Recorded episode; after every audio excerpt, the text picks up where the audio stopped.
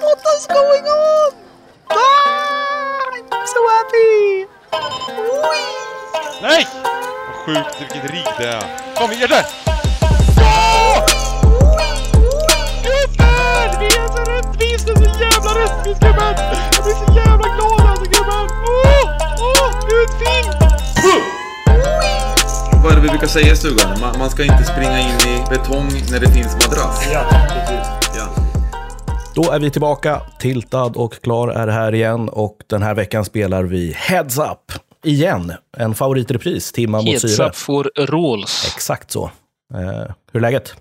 Jo, jo, men det är bra det, tycker jag. Nu börjar det komma lite regn. Regn på väg, står det på datorn här.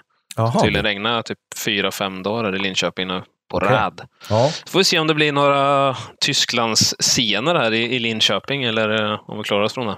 Ja, det ska väl mycket till. Eh, kan man hoppas. Men eh, Ja, vi har en å som rinner här utanför så att det...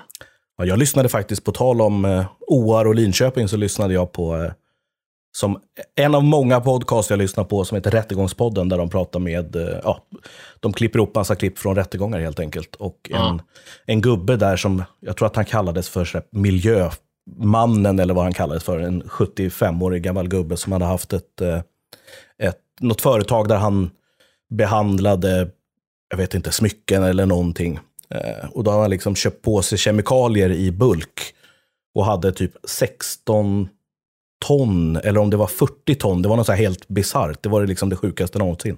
Och det var i Linköping. Och eh, han hade liksom lyckats, eller lura, det är väl att ta i. De kommer ju dit från liksom Miljövårdsverket eller vad det är en gång om året och ska titta på det där.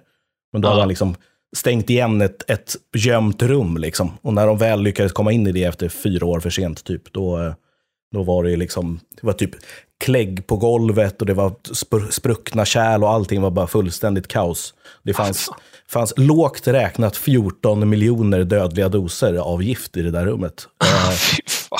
och det var i Linköping och det var i närheten av någon å där tydligen. Eh, Och det var ju just det att så här, det är ju såklart superkatastrofall om allting skulle läcka ut samtidigt skulle det kunna bli något sånt där. Men eh, nej, det är eh, skönt att det gick bra kan man säga. Men det är också eh, intressant hur det kan gå så långt ibland.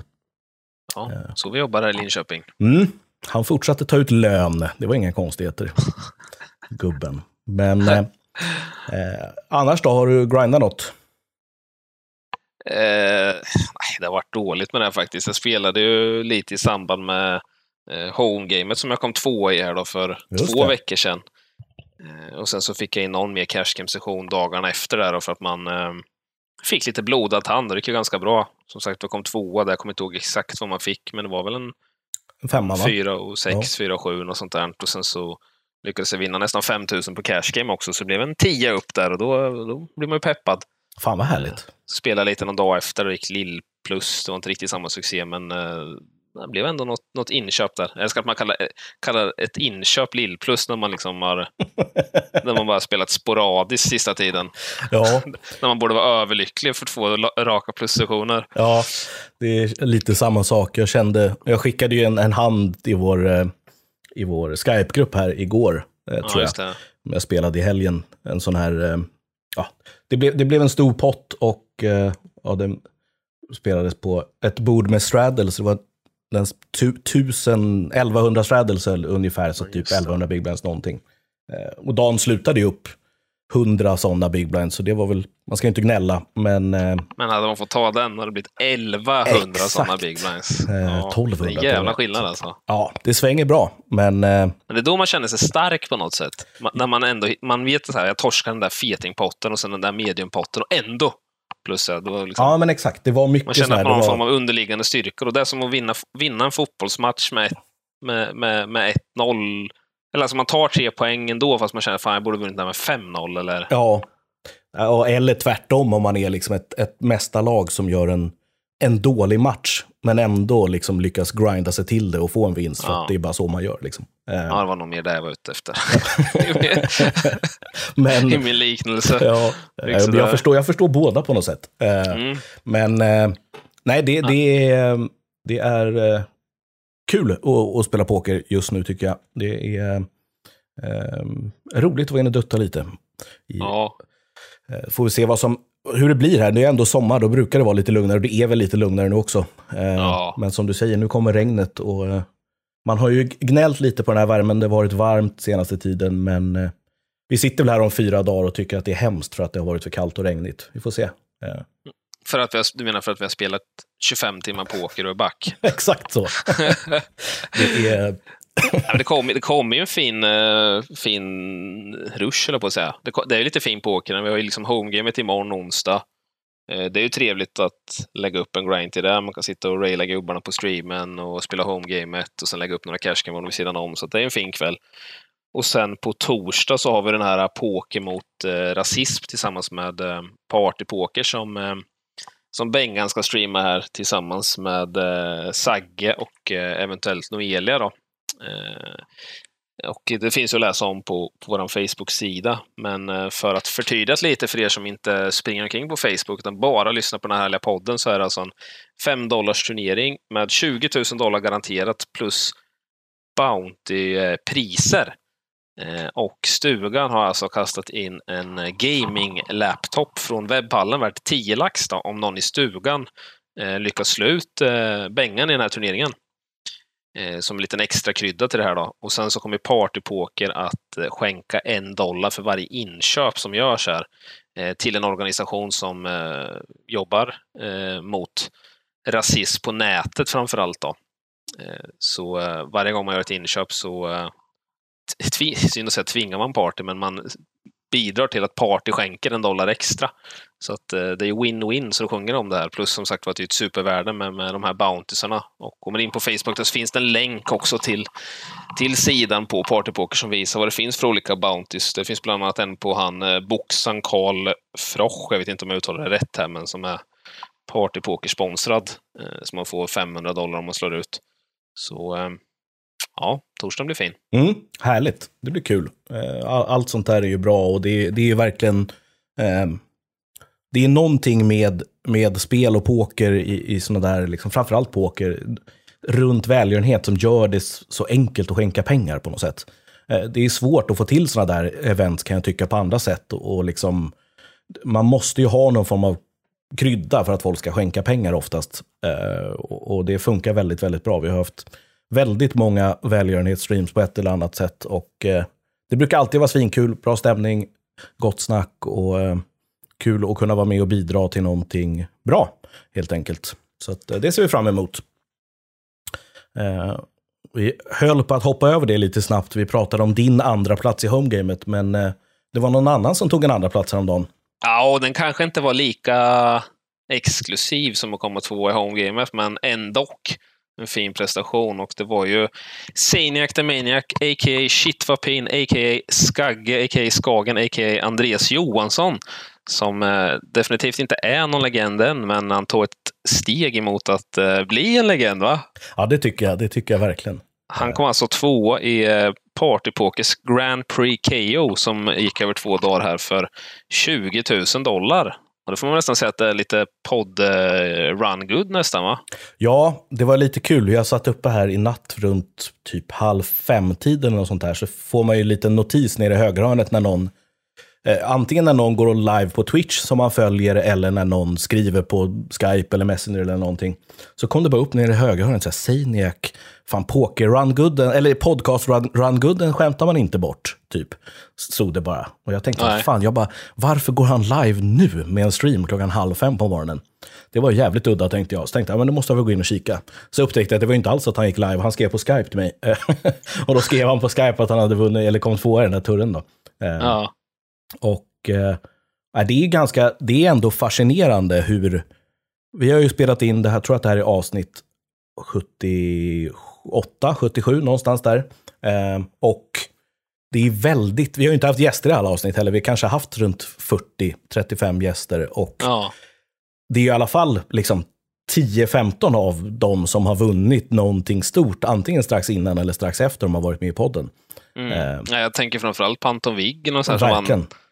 Vann, en bra bit över 100k eh, efter att han varit med här i någon turnering och sen var det någon annan. Han vann två, han vann två stora turneringar tror jag, runt 100 lax. Ja, Eh, Det är väl det som kommer först, först till minne. Då. Sen har vi haft många gäster med som inte är aktiva riktigt längre också, så de kan Ja, inte exakt. riktigt räkna med. Men, men ja, det här är ju en till i, ehm, i mängden. Då.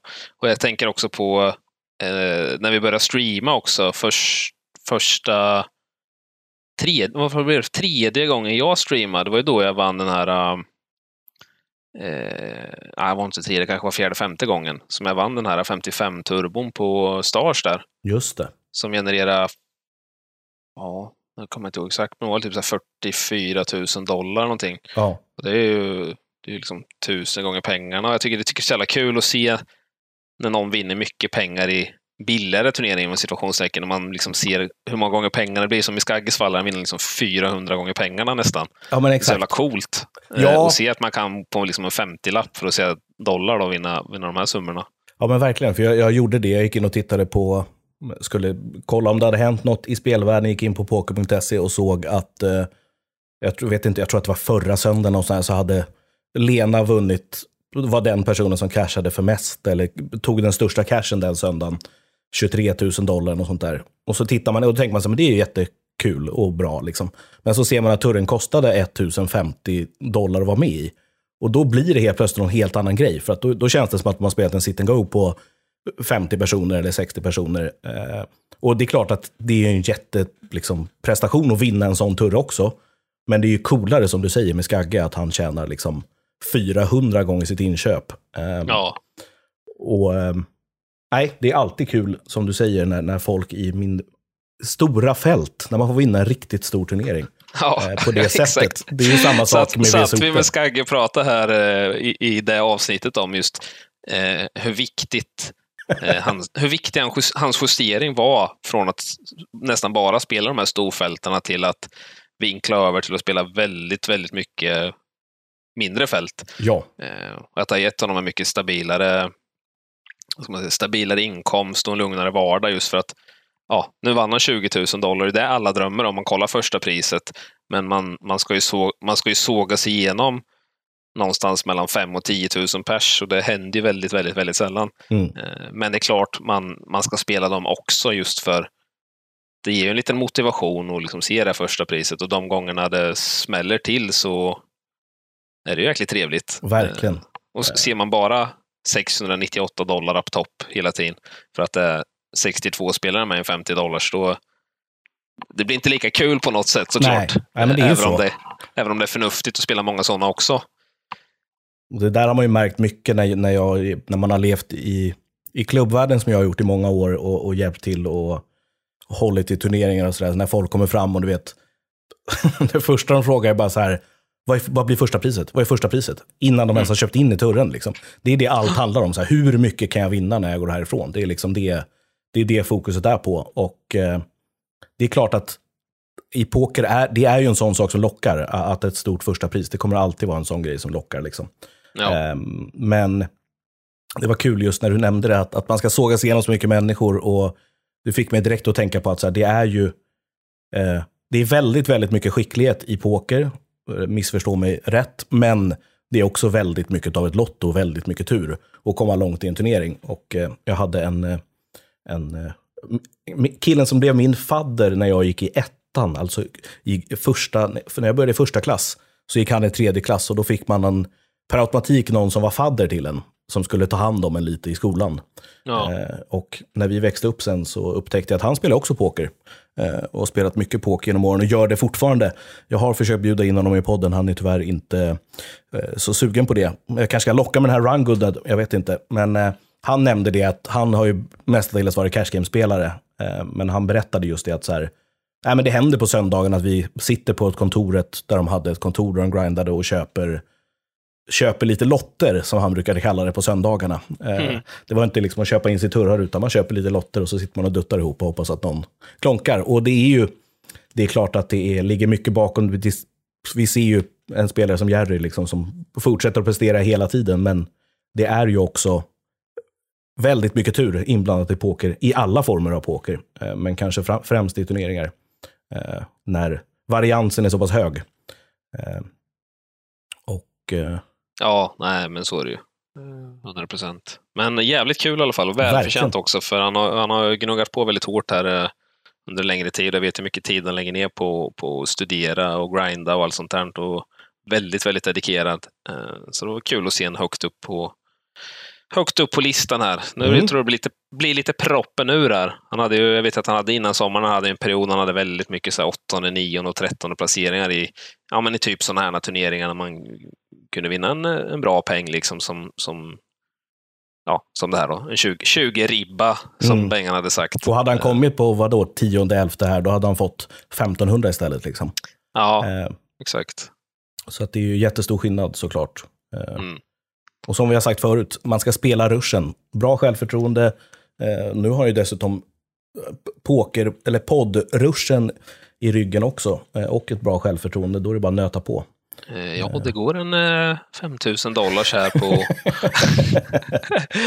Nej, men det, det verkar gå sådana här Grand Prix-turneringar. De kör någon turneringsserie här eh, fram till 2 augusti, Party Poker, så eh, han har nog inte spelat sin sista, turne- sista turnering där. Nej. Sen noterar jag även att eh, Stars ska köra någon ny turneringsserie här.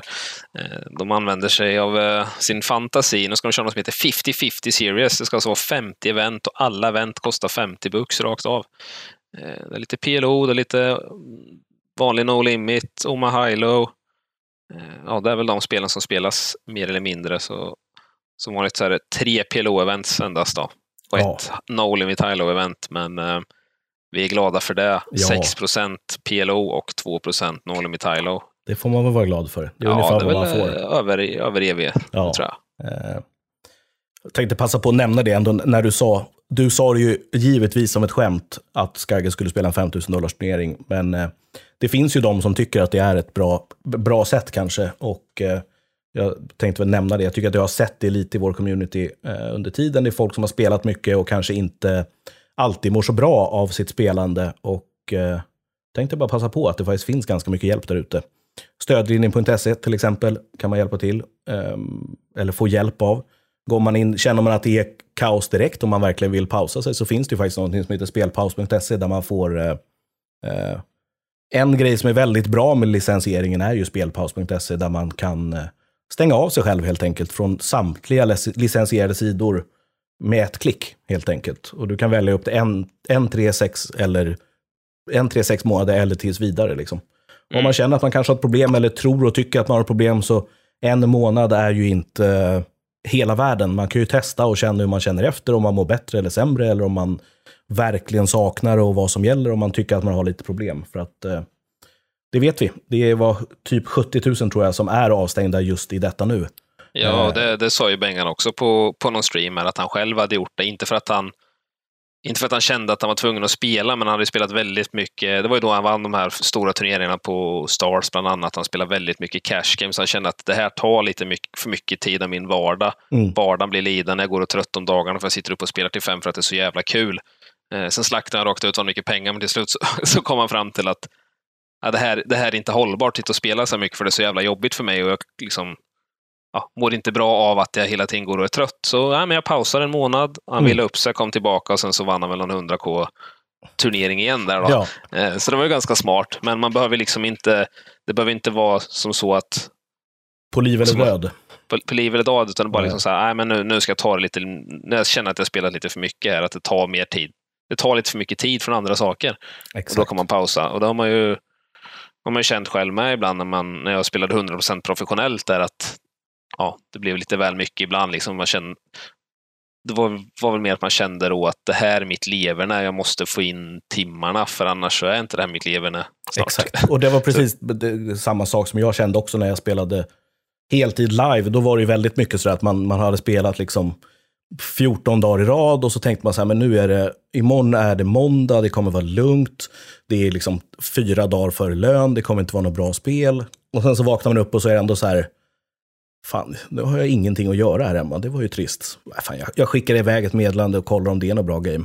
Så det är så här, vi har ett, det är ett halvtrött game, du behöver inte komma in. Så det är så här, äh, jag kommer ändå. Boka en stol till mig. även om, det där kan ju liksom spinna, spinna iväg, att man kanske har lite kontroll på det först, men sen det, det är väl lite som att, alltså, om, om man tränar, det drar konstiga paralleller, om man tränar på gym, man tränar exakt varje dag, man måste ju vila sig från saker och ting också, annars så skadar man sig. Det kan vara samma sak om man spelar, man vet ju själv, spelar man varje, varje dag, till slut så kliver man ju över ett steg när man är så trött och liksom utbränd på något sätt. Man bryr sig inte om vad man gör vid borden. Det är ofta då det kommer en stor förlust också. Ja, men verkligen. Så är det verkligen. Och man mår bra bara av att liksom pausa, göra någonting nytt, testa någonting annat, eh, umgås med människor som man kanske inte kan göra så mycket när man spelar mycket. Ehm, så att, ja. Vi vill bara passa på i alla fall och säga att det finns, eh, vi vet om att det finns en baksida av det här och vi vet att det är många som, eh, som har problem också. Och, och att det finns faktiskt väldigt, väldigt mycket bra hjälp. Vi pratade Ja. lite om det i, i streamen förra homegamet tror jag, så pratade Jerry om, om med Skagge om att så här, om det finns någonting som Skagge skulle kunna göra i sitt liv för att få honom att må bättre, typ. Pratar de om. Eh, och Jerry hade en, en grej i tanken direkt. Eh, och Skagge satt och stekte ett tag och jag skrev direkt i chatten att det måste handla om att gå till en psykolog eller en terapeut eller någonting. Ehm, och det där är ju verkligen någonting, i princip alla människor jag känner som har gått till en psykolog för någonting, även om det inte har med spel att göra, säger ju att det är någonting bra. Att det är någonting vettigt. Eh, och jag sitter ju dum i huvudet som man är, 35 år och fortfarande aldrig har gått till någon psykolog. Men jag tror att eh, man kanske inte ska vara så rädd för att ta till hjälp. Nej, Många jag brukar säga att det är precis, nu, nu, jag brukar säga att det är som vilken liksom, coaching som helst. Ja, Det, var samma, det, är liksom, det är klart det är en lite ful stämpel på det. Det är ju, ska man inte sticka under stol med. Liksom, att ha fått det, alltså, ja, går man dit, då är man ju lite koko. Alltså historiskt sett. exakt. Men det börjar ju mer och mer gå åt att folk förstår att det är jävligt nyttigt. Eh, och att det är liksom, ett, ja, det är ett sätt att få hjälp med att må bättre och Mm. tänka i andra banor. Och, ja, det, man tränar, vad ska man säga, man tränar i, tränar i hjärnan istället för att Ja, men exakt. Och jag, tror- man jag ju till tror... gymmet för att må bättre fysiskt. Varför Ja. skulle man inte gå till någon som är proffs på det där för att må bättre psykiskt? Liksom? Och jag tror att, att eh, jag började tänka på det mycket när jag hade en, en tjejkompis vars eh, pappa gick bort och hon gick till en psykolog för att få hjälp med det. Och sen kände hon så här efter liksom, fyra, fem gånger att så här, det har hjälpt så sjukt mycket, men att man kan fortsätta, att man inte behöver fortsätta gå. Hon fick också höra av sin psykolog att så här, du är klar här, liksom. Eh, i princip. Och, och just att, lite samma sak som när jag, började, när jag körde upp för att ta körkort, så, så gick jag tidigt, väldigt tidigt och tog en körlektion. Eh, och hade min pappa med mig i bilen. Så att jag fick åka med en körlärare som fick kolla vad jag gjorde, berättade för mig vad man ska tänka på, hur man ska göra, samtidigt som farsan fick höra samma sak. Eh, och sen körde jag i princip två år själv med min farsa. Liksom. Men det är också samma sak, man har fått grunderna, man vet ungefär hur man ska lägga upp saker och ting, hur man ska tänka, vad man ska göra. Och eh, Då kan man utnyttja det själv. Sen kanske man behöver en reminder någon gång ibland. Eh, men jag tror att eh, många skulle må bra av det där. Eh, så att eh, vi passar på att slå ett slag för det. Stödlinjen.se, som sagt, spelpaus.se och sen så finns det massa andra olika tjänster också. Eh, men nu fortsätter vi med lite poker och vi har ju haft ett eh, litet uppehåll från nyhetssegmentet eftersom vi har kört eh, två gäster de senaste två veckorna. Eh, och någonting som hände under, under den här lilla pausen var att eh, Landon Tice, som är eh, Joey Ingrams eh, protege får man väl säga, någon form av eh, wonderkid som var, skulle bli bäst i världen på poker och ska väl fortfarande kanske bli bäst i världen på poker. Han eh, startade en Heads Up Challenge med Bill Perkins. Eh, kortfattat så gav, de skulle spela 20 000 händer, Landon Tice gav ett handikapp på 9 big blinds per 100 händer, det vill säga att han började matchen 720 000 dollar back eh, och skulle vända det här till vinst. De spelade 100-200 va? Eh, och eh, efter ungefär 4 000 händer så hoppade Landon Tice och hans team av. Vad har du att säga om det? Det pull him out of the game, får man väl säga. Ja, precis. Ja, jag menar, vi pr- pratade lite om det där på streamen. Jag är inte helt, helt hundra insats, men, insatt, men det känns ju bara så jävla fel. Liksom. Man, man, sats, man satsar pengar på en gubbe och alltså, det, var väldigt, det kändes som att han, han fick nya coacher. De, de var liksom inte, de var inte liksom så här polare innan och det var väl, kändes jävligt stökigt bara. Det känns ju mer som att man har Alltså ska man göra en sån här grej, det var så vi kom fram till i alla fall, då har man backers som satsar pengar du gör din grej, bla bla bla, och sen kanske man har sitt team med coacher. och så här, men det blir väldigt så här, ja, nu tycker inte vi att du ska spela mer för du är inte vinnande här, nu drar vi, ur, drar vi oss ur liksom. Jag tyckte det bara var väldigt skumt hela grejen. Ja, jag är beredd att hålla med. Och, och sen har man ju också, alltså, han betalar ju givetvis inte. Han står ju inte för allt det här själv. Det finns backers på något sätt som sagt och att det är kanske är de som, som ger upp då. Men, men det är också någonting man ska tänka på är att, att även om han kom ut, Landon Tice, och sa att, att eh, Bill Perkins var mycket bättre än vi hade väntat oss och han fortsatte att utvecklas och bla bla bla. Så jag har ju nämnt Bill Perkins tidigare i den här podden och pratat om att jag har sett honom spela poker i 15 år och att han inte har blivit bättre någon gång under de här 15 åren. Och att han ska gå från det till att liksom plugga i tre, fyra månader med det levenet och det livet som Bill Perkins verkar ha, när vi har sett dem med liksom Galfon Challenge tidigare, så känns det som att så här, han borde inte bli bäst i världen liksom, på tre månader. Eh, så att jag, jag tänker bara, och sen vet vi också att Bill Perkins har varit ganska snäll i alla sina sidobett, där han typ aldrig eh, tar pengar när han förlorar, utan bara betalar.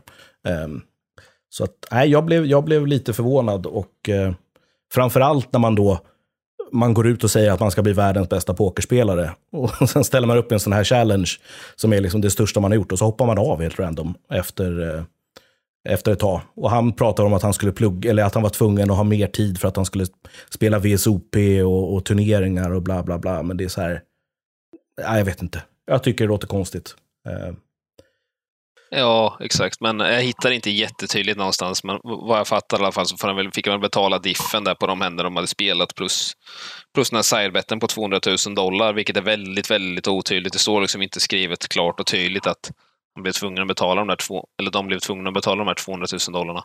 Men, eh, alltså, alltså hade det varit han som hade behövt betala 200 000 dollar, då kanske Perkins hade varit snäll, men om det nu är hans backers och Ja, nej, massor nej, jag med gubbar om. bakom där som ska, då, då borde han ju vara, då är han väl hård och bara ta de där 200 000. Det ska, det ska väl inte behöva vara. ja, det hoppas jag verkligen. Eh, Så att, jag, tr- jag tror att eh, ja, det står någonting 312 680 dollar i någon artikel där, så jag gissar på att det är det som de fick betala. ja, ja det det är känns inte ju rimligt. jättelite heller. Alltså, då- Nej, jag menar det värsta som kunde hända om de fortsatte, ja, det, ja, det är att de hade fått betala en 300 000 till då, om man skulle ha den här winraten. Men vad jag fattade som så hade han i alla fall en winrate på 3,25 BB100 och hans all-in EV var 4,08. Så han var ju nästan en BB under EV, men han var ju inte nära de där 9 BB'na så att de kände väl att det här blir, blir kanske tufft. Men det känns ju som att en bättre spelare borde kunna hitta saker på sin sämre motståndare efter ja, det är det jag sista också 15K händerna. Ja Liksom. men verkligen, det är det jag tänker. Och framförallt om man då har ett helt team bakom sig. Som Mm. kollar Perkins alla händer, hur han spelar. Även om Perkins har blivit bättre. Och Perkins kanske också har ett team som kollar allting, absolut. Men, men spontant känns det som att det är ju Landon Tice som borde gå uppåt i en sån här kurva och bli bättre och bättre. Eller i alla fall bli bättre mot Perkins, tänker jag. Mm. Eh, Men eh, De känner väl att de må- de måste väl vinna så här 10,5-11 BB nästan för att kunna Mm. vinna den här matchen per 100 framåt sen. Och, ja, Ja. Det, om, om de tyckte 9 BB var tufft så är det ännu tuffare. Ja, att, och sen så är det kanske så att det kanske är coacherna kanske ska spela VSOP, det kanske tar upp jättemycket av deras tid som kostar pengar och det är klart att det är, är väl så det funkar. Det är väl en kombination Alltså- av allting. Eh, bis, businessmässigt, alltså bara rent pengamässigt så var det säkert ett smart drag Mm. för dem att dra sig ur.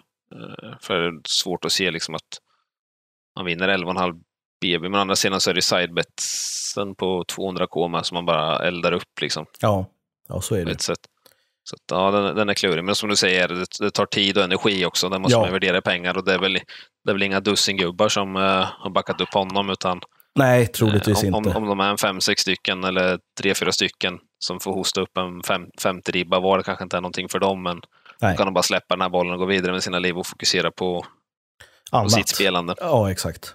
Eh, någon annan som är tillbaka efter inte ha spelat sedan i februari skrev han. Phil Galfond har startat en ny challenge mot Brandon, Brandon Adams och de ska spela 40 timmar live PLO.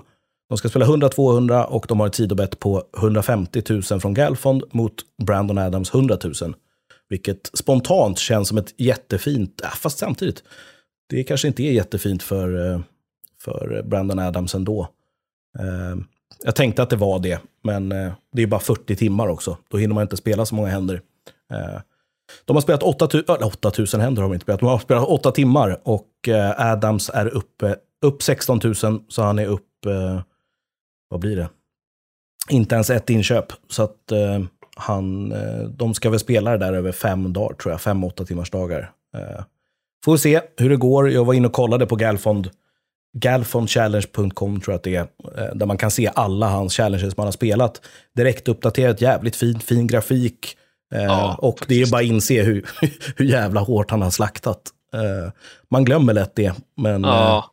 Nej, men alltså, ju kortare tid, desto bättre är ju sidebetten för Adams. Ja, men jag tänkte just själva, själva sidobettet i pengar. Att jag tänkte kanske att Galfon borde ha slantat upp 200 först. Eh, Ja, men det är ju så pass alltså. kort att jag tycker ändå att 150 mot 100 är väl, alltså 40 timmar, man kan tura sig igenom 40 timmar ganska bra. Eh, jag vet inte hur många händer man river av heads up, men säg att det är kanske eh, 35-40 i timmen. 35 kanske, Ja. något Ja, sånt. exakt. Det är väl Eh. inte mer än så. 30 säger. Ja, så det är inte jättemånga händer. Det Eh, 1400 händer någonting. Ja, exakt. Eh, och då kan man ju springa ganska duktigt under EV om man har otur. Eh, Ja, få- få- 14.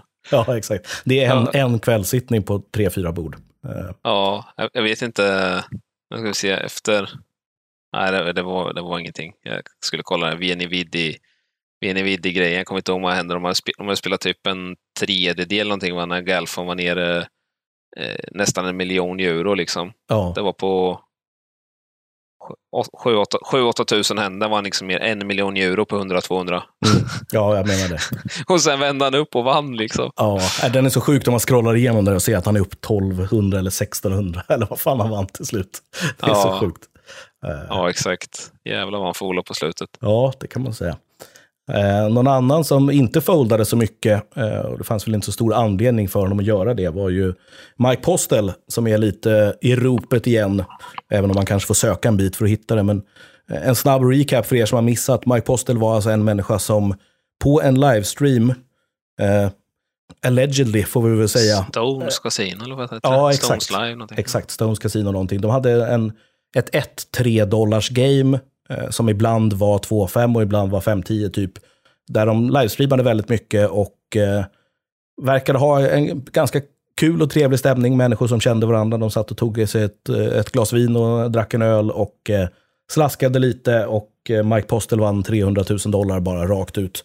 Förlorade aldrig och eh, allting tyder ju på att han eh, fuskade och visste vad alla hade. Eh, och då behöver man inte folda så mycket. Ehm, Nej, det var ju helt sjukt. Jag kommer inte exakt ihåg, men han hade ju här winrate på 40 B- BB per 100 eller 50 BB. Det var ju så här helt sinnessjuk winrate. Och ja, han satt och höll på att titta ner i sitt knä typ eh, flera, flera gånger under, liksom, när han skulle ta viktiga beslut. Och det var väldigt mycket så här, kik, antagligen mobilen mellan benen, ja kikis och, och, och så vidare.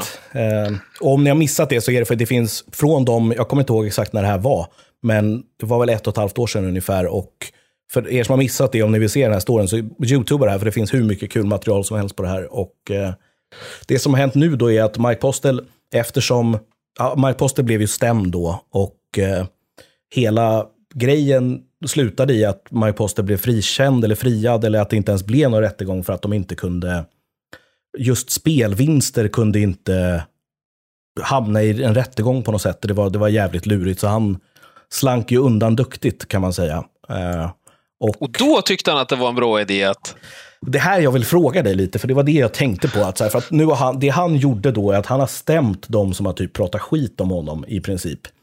Eh, och då har han alltså stämt folk för 330 miljoner dollar.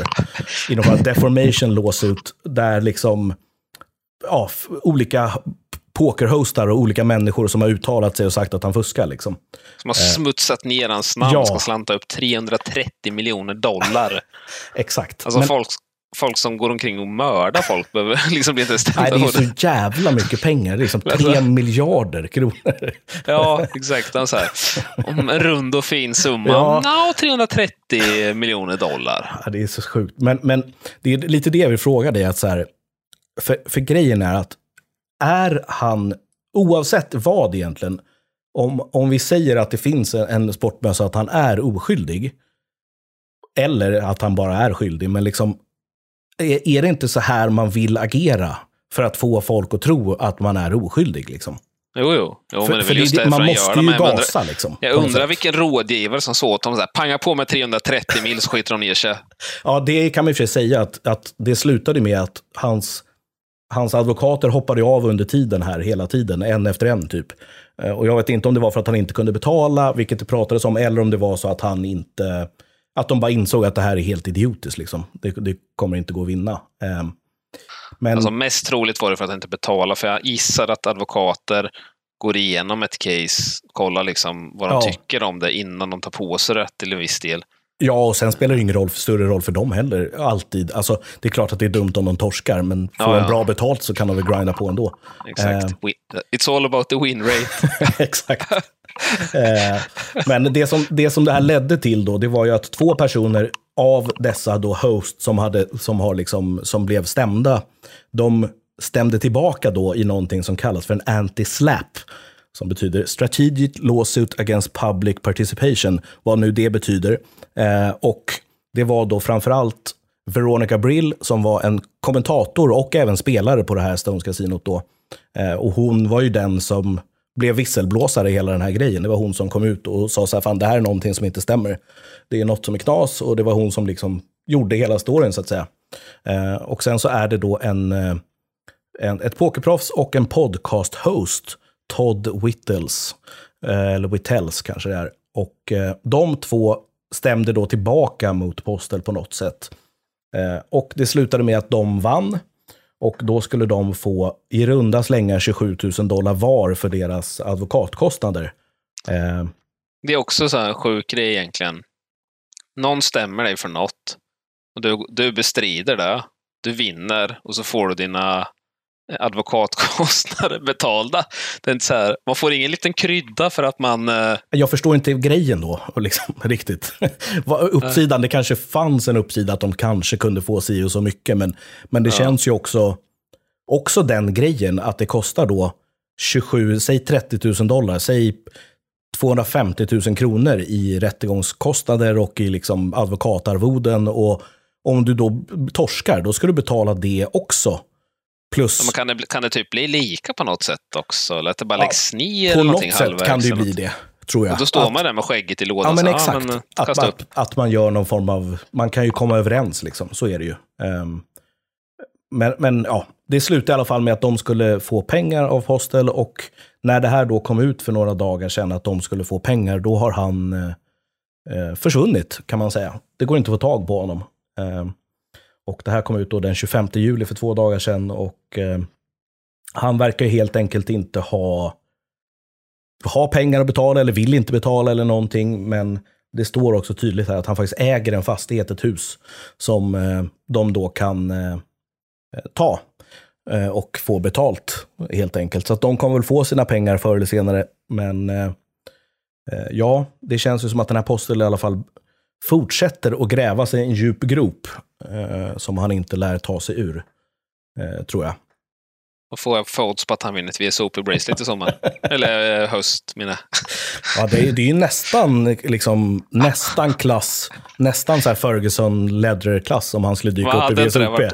Ja, hade inte det på något sätt under, om han- un, om han underbart skulle- för nyhetsredaktionen? Om han skulle gå och vinna main event. Liksom. Han spelar någon sån här mega, en sån här 600 dollars mega millions variant liksom och tar sig vidare och tar sig vidare och så vinner han så en miljon dollar eller någonting. Han skulle ju vara liksom en större fiende i, om, i main event om han skulle gå långt än vad, eh, vad heter britten som han inte kunde hålla käften.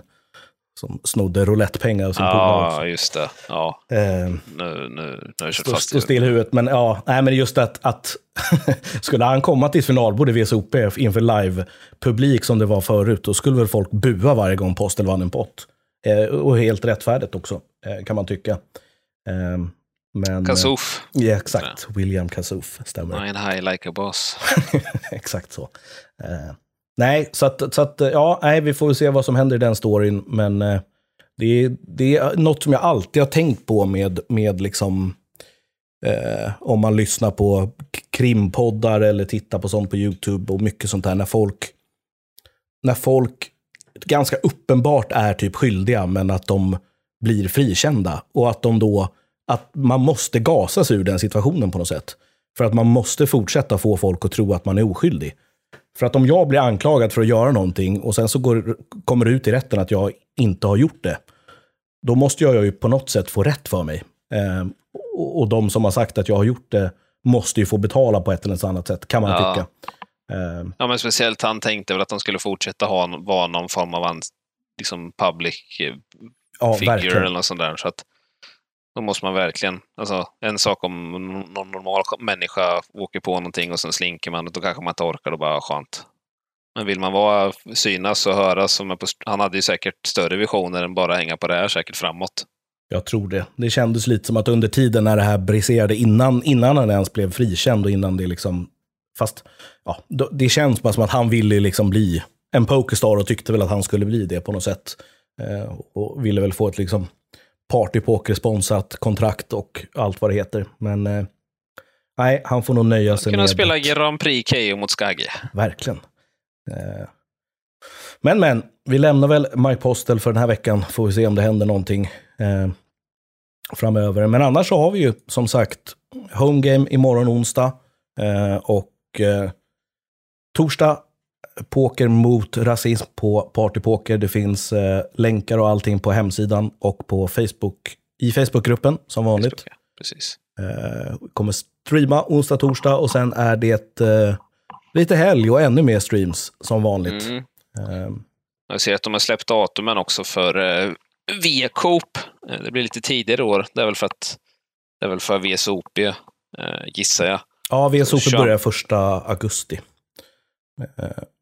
Alltså online alltså. VSOP online börjar första Ja, augusti. jag menar eh, Live, VSOP ja. live. Att de har lagt V-Coop eh, tidigare nog på Stars, tänker jag. Det börjar ju 22 augusti till 15 september istället. Det brukar ju vara, det brukar ju vara main event runt typ så här 25 september i vanliga fall. Okej. någonstans där. Så att det är tidigare lagt med en tio dagar eller någonting. Eh, Jag gissar väl att alla andra sidor också kommer köra någonting då. Eh, Partypoker brukar ju köra någon powerfest eller, eller dylikt då. Mm. Och, eh, ja, men även åttern och allting brukar köra något. Så att, eh, Det kommer igång ordentligt nu efter eh, lite sommarvärme och när hösten kommer så blir det mer och mer poker som vanligt. Men det är eh, bara att spänna fast sig. Verkligen. Och eh, som sagt, sikta på Home Game onsdag och framförallt på torsdag att slå ut bängan och få en gaming-laptop. Utan trojaner i. Värd Eh, 10K. vad- vad- vad- Exakt. Varför var jag tvungen att säga det en? Eh, nej, det är en, en fin liten burk som man kan En fin grinda liten på. trojanfri burk. Mm, exakt så. Gör en, gör en liten reset när ni får den bara så är det lugnt. Eh, Ja, exakt. Vi får väl se till att den är ordentligt plomberad och kommer direkt från webbhallen så att det inte blir några exakt skuggor över den. Exakt så. Eh, ja, nej, men ni vet som vanligt var ni hittar oss. Hemsida, Facebook, Discord, överallt. Eh, vi uppskattar väldigt, väldigt mycket att ni fortsätter att lyssna. Och eh, vi kommer som vanligt vara tillbaka med ett nytt avsnitt nästa vecka. Och tack för att du var med, Timman. Ja, tack för att du var med. Ja, Just det, du är alltid med. Ja, ja, nästan. Nej, jag är fan alltid med. Ja, Inte, inte missat ett avsnitt hittills. Peppar, peppar. nej. Men du kan ändå få ett tack. Ja, det är skönt. Grymt. Då säger vi så och så hörs vi igen eh, nästa vecka. Det gör vi. Hej på er! Hej då!